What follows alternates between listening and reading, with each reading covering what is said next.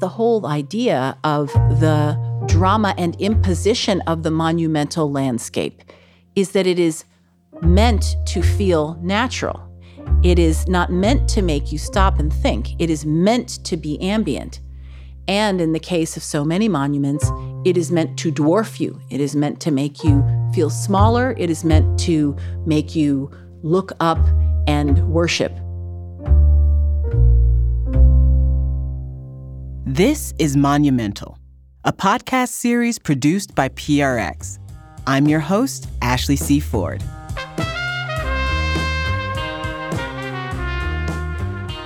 The voice you heard at the top is Elizabeth Alexander. She's the president of the Mellon Foundation.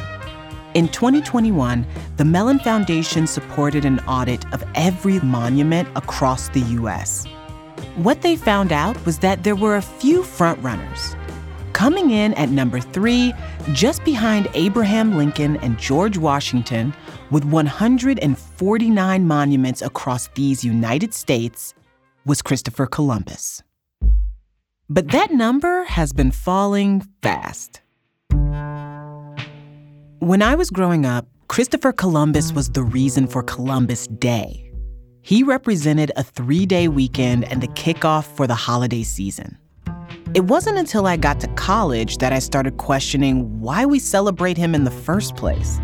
I heard firsthand from other Native American students why a long weekend for me was a source of pain and sadness for them. It was a really stark example of how people I cared about were forced to see so many of us celebrating in our ignorance. And of course, it didn't matter whether that ignorance was willful or not.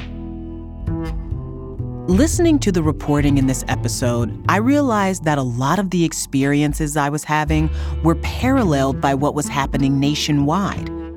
1992 was the 500th anniversary of Columbus's arrival in the quote unquote new world. And that moment sparked a lot of the reappraisal of Columbus that we're still very much in the middle of. Soon, plenty of other perspectives on the Columbus story could no longer be ignored. Native and indigenous communities stood up on behalf of their own populations that had been decimated, even eradicated by Western colonization. And while Indigenous Peoples Day was proposed as counter programming starting in the late 1970s, it wasn't until 2021 that a sitting president, Joe Biden, actually acknowledged it. Over the last few years, we've seen the fight over Columbus as a symbol reaching a new pitch, with statues being torn down all over the place.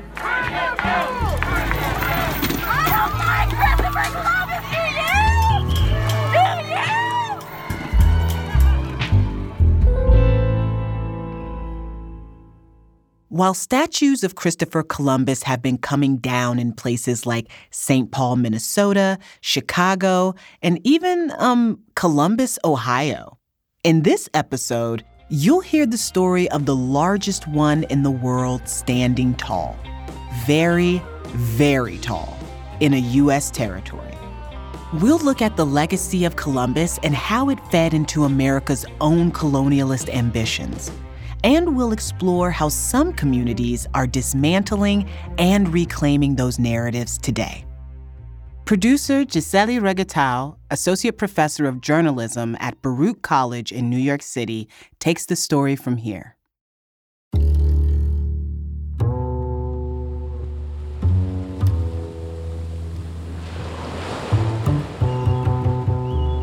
Arecibo is a small beach town in Puerto Rico that faces the Atlantic Ocean.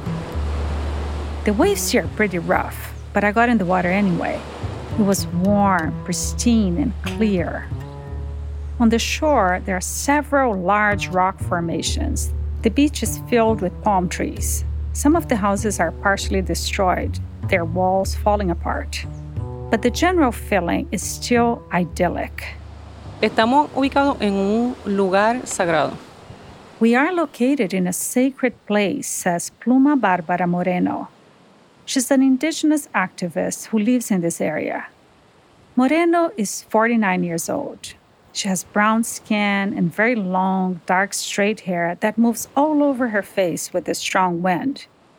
She's wearing this colorful necklace and earrings that are made of wood and feathers. From where we're standing in Punta Caracoles Beach, she points out a giant statue that's located more than two miles away.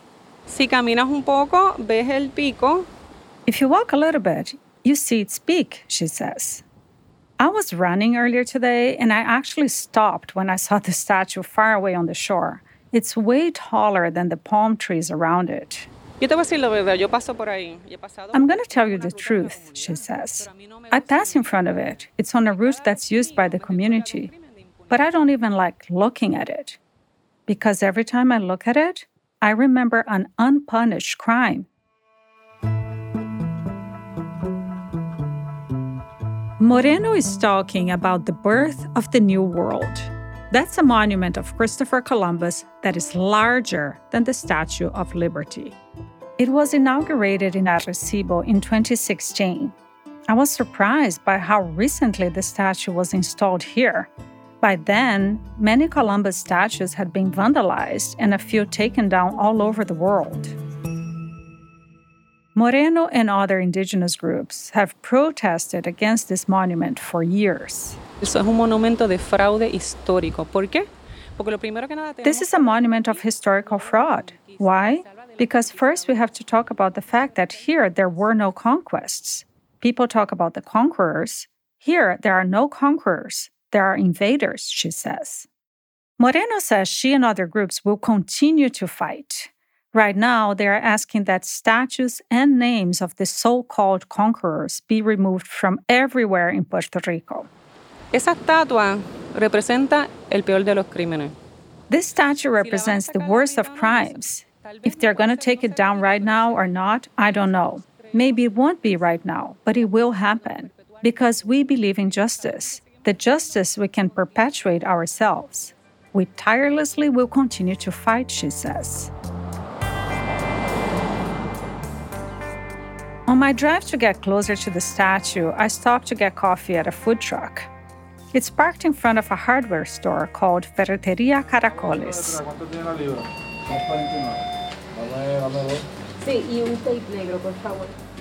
Felix Mieles is the owner of the store. Desde aquí se puede ver la estatua. You can see the statue from here, he tells me proudly. His store is about half a mile from the monument. Mieles sees the statue in a very different way than Pluma Moreno, the indigenous activist. Turísticamente hablando, es muy bueno. Touristically speaking, it's very good, he says. Mieles was born and raised in Arecibo. He's seen lots of changes since the statue got here. Esto cambió desde que instalaron la estatua. On Eh, weekends, there's immense traffic. It's been very favorable for all the businesses, for the town of Arecibo. Many people have been motivated to set up shops in the area. Basically, Arecibo was not on the map before, he says. Mieles says he knows that other Columbus statues have been removed, but he thinks the birth of the New World belongs right here. Es parte de la historia de nuestro país, para bien o para mal.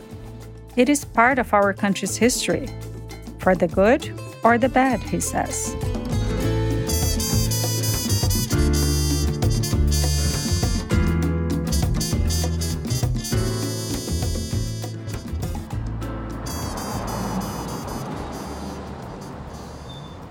I'm now right in front of the birth of the New World on a narrow coastal road in Arecibo. Seeing this massive bronze monument up close hits me even harder than I expected. The gigantic Columbus is on top of a hill facing the beach. Picture a 20 story building. It's taller than that. I'm here with a Puerto Rican historian. My name is Aura Jirau Arroyo, and I am an assistant professor of history at Eastern Illinois University, and I'm originally from Bayamon, Puerto Rico, which is 20 minutes west of San Juan. Aura Jirau studies activism in Puerto Rico. She's wearing two long silver earrings that say, in one, crítica, or critic, and on the other, luchadora, or fighter. I asked her to meet me here, and it's her first time seeing the statue up close.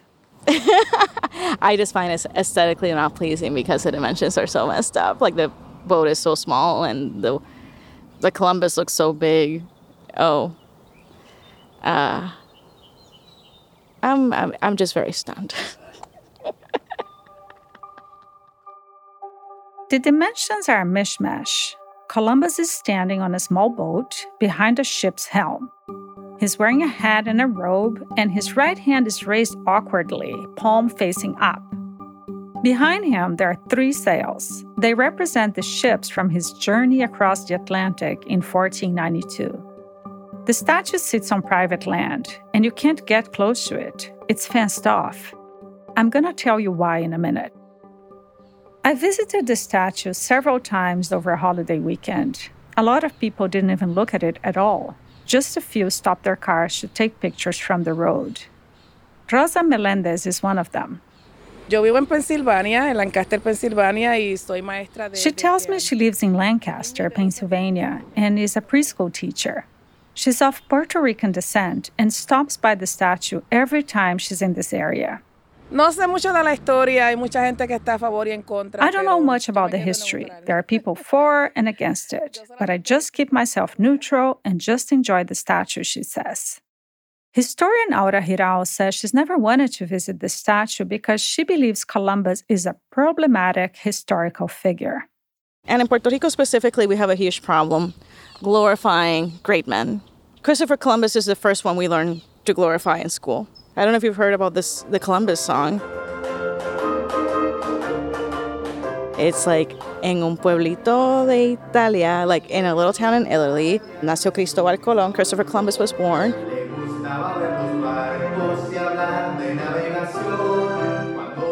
Y hablar de navegación, he enjoyed looking at ships and speaking about sailing. In Jirau's opinion, the European colonizers' impact here was devastating the violence of people like Columbus and his cronies in the early stages of Conquista was such that our native people got killed, like en masse. Um, so it's so bizarre to see someone like him be praised as this intelligent person, this innovative person, It might seem bizarre now, but that is how the artists who created Birth of the New World saw Columbus when he built the statue. His name is Zurab Tsereteli. He grew up in Georgia when he was part of the Soviet Union. If you take early 90s, 80s, um, it's a fascination with the person who discovered the New world. This is Zurab Tsereteli's grandson, Vasily Tsereteli, He's often his spokesperson because his grandfather lives in Moscow and doesn't speak English. It's higher than Statue of Liberty because, in the idea of my grandfather, first the land was discovered on which the freedom was built. I met Vasily at his lawyer's office in Midtown Manhattan. He greeted me warmly and even gave me two books about his grandfather. Welcome. Yeah, you just landed. Yeah, today. Oh my gosh. For you, the books. Oh, thank you. Vasily says his grandfather created the statue in the early 1990s to celebrate the 500th anniversary of Columbus' arrival to the Americas.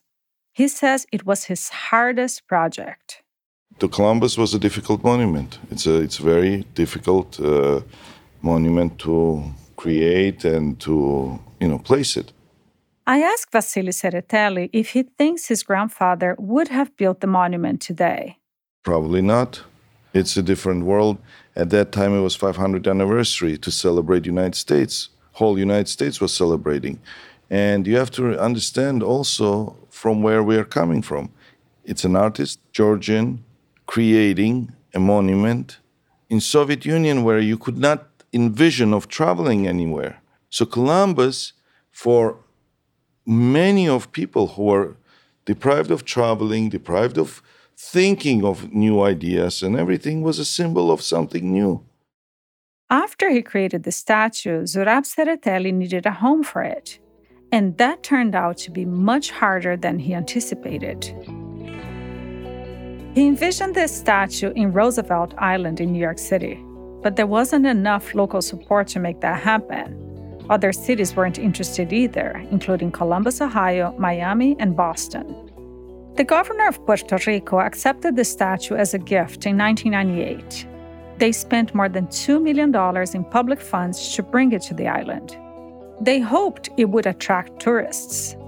It was supposed to go to a suburb of the capital of San Juan, but local people protested and a new mayor came in.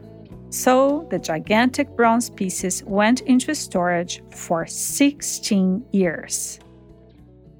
In 2014, Jose Gonzalez Freire, who's a local businessman, decided to install the statue on his private land in Arecibo. His plan was to develop a park and other attractions around it. Tsereteli says Gonzalez and his grandfather financed the installation together. They spent almost $20 million. And in 2016, Birth of the New World was inaugurated. Ingrid Rivera was the head of the government agency in charge of tourism in Puerto Rico then. We're talking about the tallest structure in the Americas, and that will make people want to visit it, she says. Even after the statue finally went up, the turmoil around it continued. In 2019, Tsereteli sued the owner of the land. He said people were climbing on top of the statue. The parties eventually settled, and that's when the fence was built around it. The park and other attractions still haven't been built. This is not the first time that Zurab Tsereteli's work has been tangled in controversy. His massive statue of the Russian Tsar Peter the Great in downtown Moscow is overwhelmingly disliked, says Alex Rodriguez. Rodriguez was the Russian correspondent of the Chicago Tribune and is now on its editorial board. He got a rare in person interview with Zurab Tsereteli in 2005. Rodriguez asked him directly to respond to his critics. The way they referred to it was he had a um, conveyor belt approach to art, just churning it out rather than focusing on meaning, on something to say, on quality. His answer was something akin to Goya or Donatello or um, Michelangelo. Would you ask the same question to them? So he, he was equating himself with some of the great artists in history. Still, his sculptures are displayed in places like the United Nations in New York City and also in London, Rome, and Tokyo. Rodriguez says that's because of his wealth and connections. He early on was able to find friends in high places, in powerful places, and that's how he rose up the ranks. So if people with a lot of power and money like the art that you create, regardless of what the masses think, you're going to go places and your art's going to be um, paid for and prominently displayed. In the case of Birth of the New World, Arecibo is not exactly a prominent location. But Julian Go isn't surprised to find a Columbus statue in Puerto Rico. Everywhere across the colonial world, monuments go up to the colonizers. He's a professor of sociology at the University of Chicago who studies empires and colonialism. He says it's unfortunate to have this symbol of imperialism here. Let's consider Puerto Rico's status as an American territory and the history that led up to this. Columbus opened the door. Then, for over 400 years, Puerto Rico was a colony of Spain, like most of Latin America. But while other countries in the region became independent, Puerto Rico didn't. When the Spanish American War ended in 1898, the US took it, along with Spain's other possessions, the Philippines and Guam. Go says when the US first took over, it promised to shape its new colonies in America's image. There was a sort of pretext of helping Puerto Ricans and Filipinos learn how to become one day self governing. And so they let them have elections, they let them hold political office. But again, the Americans controlled and made all final decisions. Today, Puerto Rico is a U.S. territory, but Go says that term is misleading. I do think Puerto Rico has the status of a colony or a quasi colony. There are a series, a whole series of privileges and rights that Puerto Ricans are denied. I mean, officially, if you are a Puerto Rican resident, you can't vote for the president, but the president can send you to war. Puerto Rico is neither an American state nor an independent country. Puerto Ricans are U.S. citizens, but they don't have representation in Congress. Essentially, it's still under imperial control, according to Go.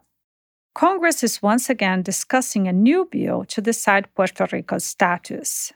With the debate between statehood and independence swirling, historian Aura Jirau says Puerto Ricans are seeing their history and people like Columbus in a much more critical way.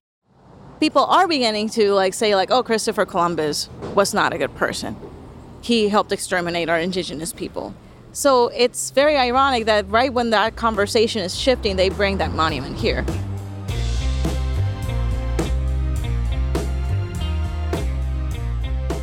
And so, a monument to imperialism stands in a small town in Puerto Rico, looming over a de facto American colony.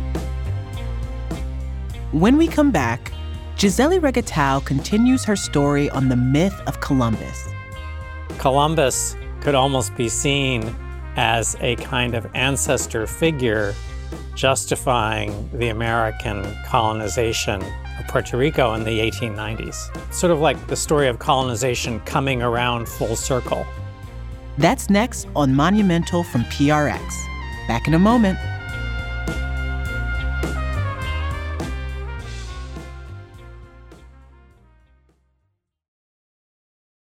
If you're looking for a new podcast for your rotation, we recommend one of the first and the best to ever do it The Kitchen Sisters Present. You'll find a beautiful marriage of sound rich, deeply layered audio and unexpected, compelling stories that crisscross the B side of history.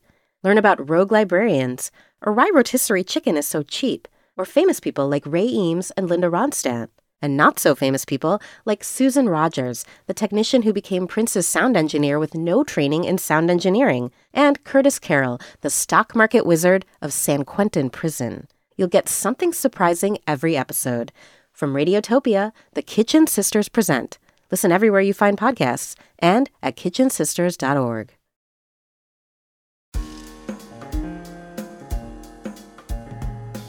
Columbus landed in Puerto Rico on his second trip in 1493, but he never set foot on the mainland. So, why has he been portrayed in so many statues throughout the country? And why are there about 5,000 streets, buildings, and schools named after Columbus, including the country's capital, the District of Columbia? I think Columbus was chosen simply because he was seen as the first. That's Kirk Savage, a professor of history of art and architecture at the University of Pittsburgh. That idea that Columbus was the discoverer, I think, is what made him the key figure. Because the doctrine of discovery was so important, both legally and ideologically, that it was enshrined in a Supreme Court decision in 1823. That was the Supreme Court ruling determining that Native Americans do not own land. The doctrine of discovery gave the discoverer the ownership rights, and that the native peoples who lived there only occupied the land, they didn't own it. You know, the United States saw itself as the inheritor of that right of conquest through discovery, through Columbus's discovery. Savage says the first Columbus statue was installed in 1844. It was commissioned by the US Congress. It featured Columbus with a semi nude woman below him. She represented Native Americans. Very racist, very problematic, overtly uh, racist statue that depicted Columbus as the kind of white man, you know, striding forward with a globe in his hand while this representation of the native peoples just cowers below him without any agency. That was on the Capitol steps for over a century. The statue was in a place of high visibility. For more than 100 years, it was the backdrop for presidents' inaugural addresses. Then, one day, it was gone. As far as I know, that was the first up and the first down. uh, it was removed in 1958, ostensibly because they were renovating the Capitol steps. They never put this one back because there had been many complaints about it from the National Congress of American Indians. They complained about it enough that eventually in 58 they just decided it wasn't worth putting back up. and it's been in storage ever since. It's literally never been seen publicly since that time. In 1992, as the US celebrated 500 years of Columbus's arrival on the continent, indigenous groups protested against those celebrations. And against Columbus statues. But Catherine D'Ignazio points out the opposition to Columbus started way before that. He has been challenged uh, since the very beginning. And in fact, even by people of, on his own boat. so uh, Bartolome de las Casas is a religious figure who's traveling with Columbus who ended up detailing his accounts of Columbus's barbarism. And that's how we know about the violence that was actually perpetrated. So even his own people did not revere Columbus and did not universally think he was such a great, awesome founder of anything. D'Ignazio is an associate professor of urban science and planning at MIT. She also directs their Data Plus Feminism Lab. In 2021, the lab created a zine challenging the greatness of Columbus. It's called We Never Wanted Him Here. But her questioning of the Columbus mystique is personal as well. I am of Italian American descent. My grandfather was Italian. And so Columbus is a figure I've always had mixed feelings about. Kirk Savage from the University of Pittsburgh says in the 1900s, Italian Americans and organizations like the Knights of Columbus played a key role in making statues of Columbus even more popular. The fact that there are hundreds around the world is almost completely owing to the fact that Italian immigrants took over this symbol and pushed it as a symbol of their own heritage. What I think is important to stress, though, is that they adopted Columbus because he was already an important figure in white American mythology. In 1937, the Knights of Columbus successfully lobbied President Franklin Roosevelt to make Columbus Day a national holiday. Here he's celebrating the day in one of his radio addresses during World War II. Christopher Columbus, who with the aid of Spain opened up a new world where freedom, tolerance and respect for human rights and dignity, provided an asylum for the oppressed of the old world. D'Ignazio says when she was growing up, her grandfather was very proud of Columbus, and she understands the importance of that symbol. He was very proud of the fact that uh, Italian Americans had some representation in the, you know, U.S. kind of canonical history. When Columbus Day became a national holiday, Italians had become the largest immigrant group in the country, with political pull. But it had been a hard road to get there. Italian immigrants were very discriminated against. My own grandfather has his own stories that he would tell us of the times. And as such, he wanted to be assimilating into white culture.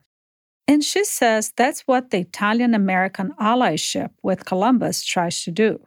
It tries to ally Italian Americans with the dominant white culture, with this sort of founders culture, with a nation building, quote unquote, discovery oriented culture.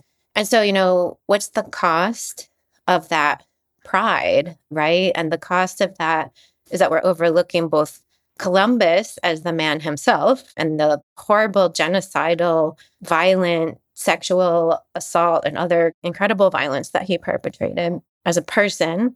But then we're also overlooking the harm of this myth of discovery and kind of who is erased by that myth as well.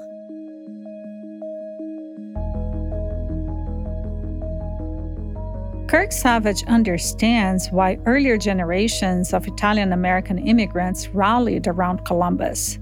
But seeing the harm to indigenous people, he himself has picked one side. What I guess tilts the debate for me in the direction of removal is that this is just really terrible history. You know, the Columbus cult is just wrong in so many ways and reinforces so many myths about our country that need to be changed and reinforces white supremacy. And he just needs to go.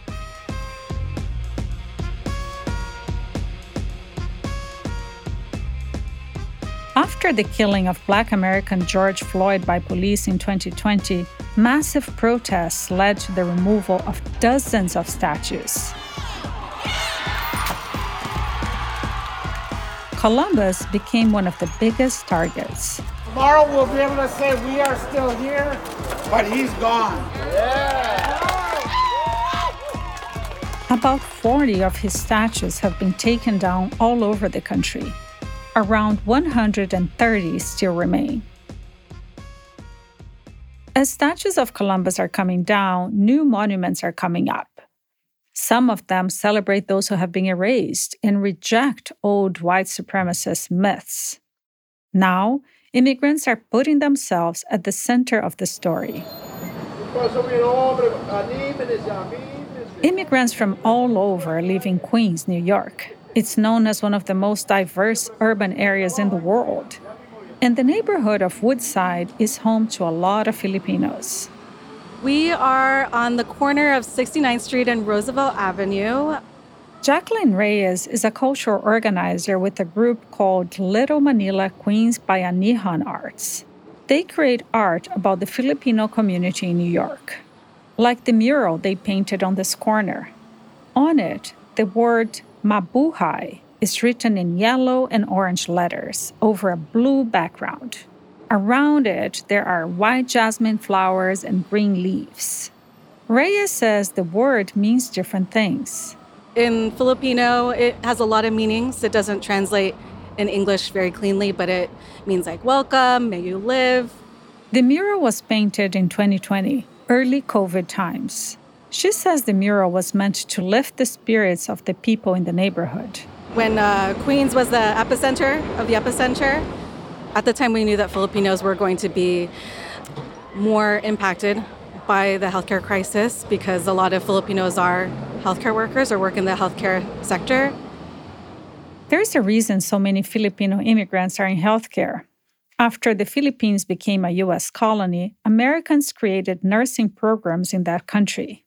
According to Julian Go, the sociologist from the University of Chicago, that was strategic. Colonial powers have all kinds of interests, um, economic and political interests. And one of the things, besides raw materials um, that they can get from colonies, is labor, right? Cheap labor.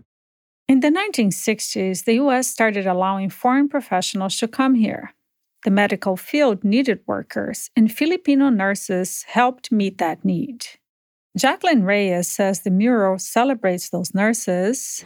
And it was also just to kind of show our solidarity to the people living in Queens, also to the people who came from outside New York City, like welcoming them. The mural clearly resonates with the passerby who can't help interrupting our interview. I was wondering who, who made this one. This, this is so beautiful. Oh, thank you. It represents the country. yeah, that's what I tried to do. How do you think represents the country? Yeah, because that word represents uh, the Filipino. Yeah. So it says long live. That's the meaning of it. Yeah. So when you say mabuhay to any person, it seems that just go on. Yeah. Go on to your life. Yeah, yeah. Keep on. yeah. But also, Reyes tends to draw people in. Wait, what's your name again? Richard. Richard. Yes. Jacqueline. She's 36 years old. She has straight brown hair with a blonde highlight streak. She seems at home here, but she actually grew up in Los Angeles. Her parents are Filipino immigrants. She says when she moved to New York City in 2010, she would often come to Woodside. If I needed to get Filipino groceries, if I wanted to be around Filipinos, um, I would come here. The mural was the first project of what Reyes calls creative placekeeping. As part of that effort, in 2022, they were able to officially co name one street here Little Manila Avenue. Isang bagsak! Mabuhay ang sambayanan Pilipino! Mabuhay! Mabuhay ang inang bayan! Mabuhay! Mabuhay migranteng Pilipino! We saw that the, the street sign getting installed as an important part of monument making because it's like, let's get used to like us taking up space publicly. The next step will be the creation of a monument about a Filipino woman known as Tandang Sora. Tandang Sora is this, she's like this revolutionary figure in Philippine history. Tandang Sora is like the anti Columbus. She was in her 80s when she provided support for the revolutionaries fighting Spain in the late 1800s. She was there like part of the Philippine Revolution, but she was taking care of people. And so we want to highlight that care labor is just as heroic as any other narrative out there. And we thought that this monument to, to Tandang Sora would help, I guess, elevate that to increase the visibility of women doing that work. Reyes says revolutionaries in the Philippines and Puerto Rico were exchanging ideas about how to fight Spain. If you look at the Puerto Rican flag and the Filipino flag with that triangle, it's because of the solidarity between those different communities. So our struggles are intertwined, actually. And like Puerto Rico, the Philippines was ruled by Americans. The US controlled the country for almost 50 years until 1946. Reyes says with her work, she's highlighting voices that were erased by that history. Maybe a form of decolonizing is just like amplifying women's stories first and just balancing it out, the history a bit more. And I think that women would approach monuments differently because I don't think that women would want to impose like huge figures of themselves, right? That's why like I'm resistant to like just putting another statue up because I don't think that our freedom should be imitating our oppression. Does that make sense?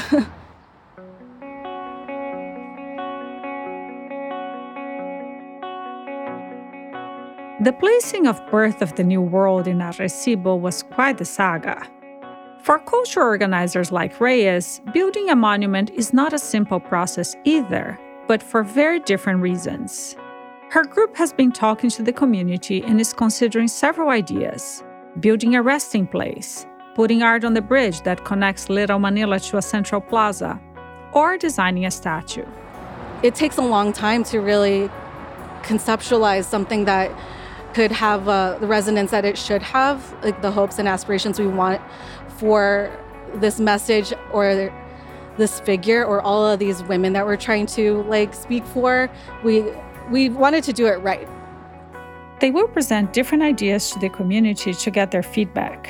And even though they've got a grant from the Mellon Foundation, they will probably have to raise more money to build something permanent.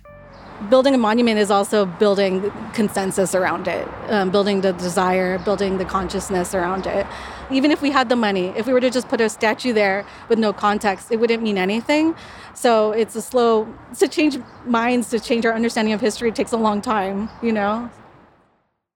The process that Reyes and her team are going through is much more inclusive than how monuments have been built in the past. Kirk Savage, the professor from the University of Pittsburgh, says that historically, monuments have said a lot about who we are as people. The process of building and erecting a monument is a microcosm of all of the social forces and conflicts that go into any kind of political activity and decision making. So that's on the on the one hand. On the other hand, you know, the finished monument once it's erected becomes as I say a kind of microcosm of the world that is imagined by those people who have the power and privilege to imagine that world. Unless they're being built with input from the community, like Reyes is doing in Queens, Savage says monuments can do more harm than good.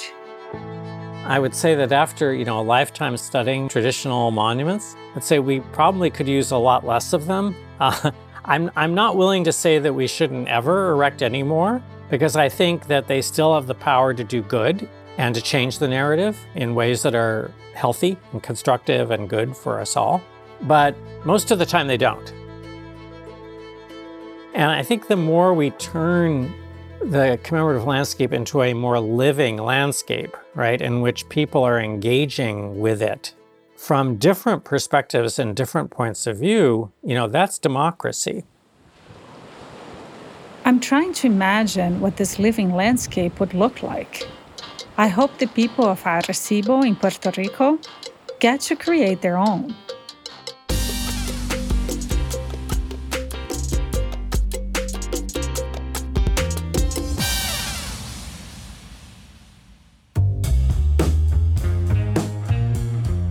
This episode of Monumental was written and produced by Gisele Regatão. Special thanks to Wendy Smith and Kike Cubero Garcia.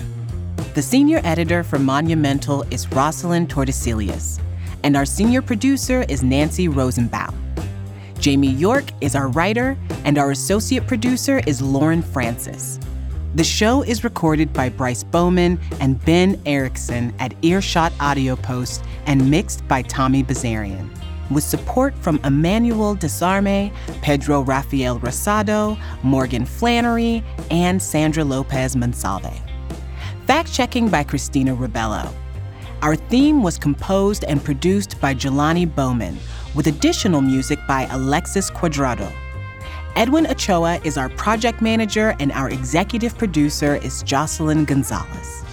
Monumental is produced by PRX Productions and made possible by a grant from the Mellon Foundation. For more on the show, visit us at prx.org backslash monumental.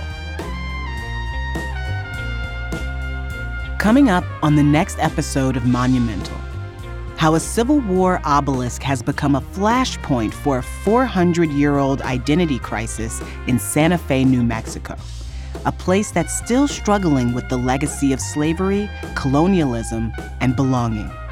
Do I look like a savage? Does my children look like savages? We don't. The word savage and that obelisk are one and the same to me and my family and to the indigenous community. I'm Ashley C. Ford. Thanks for listening.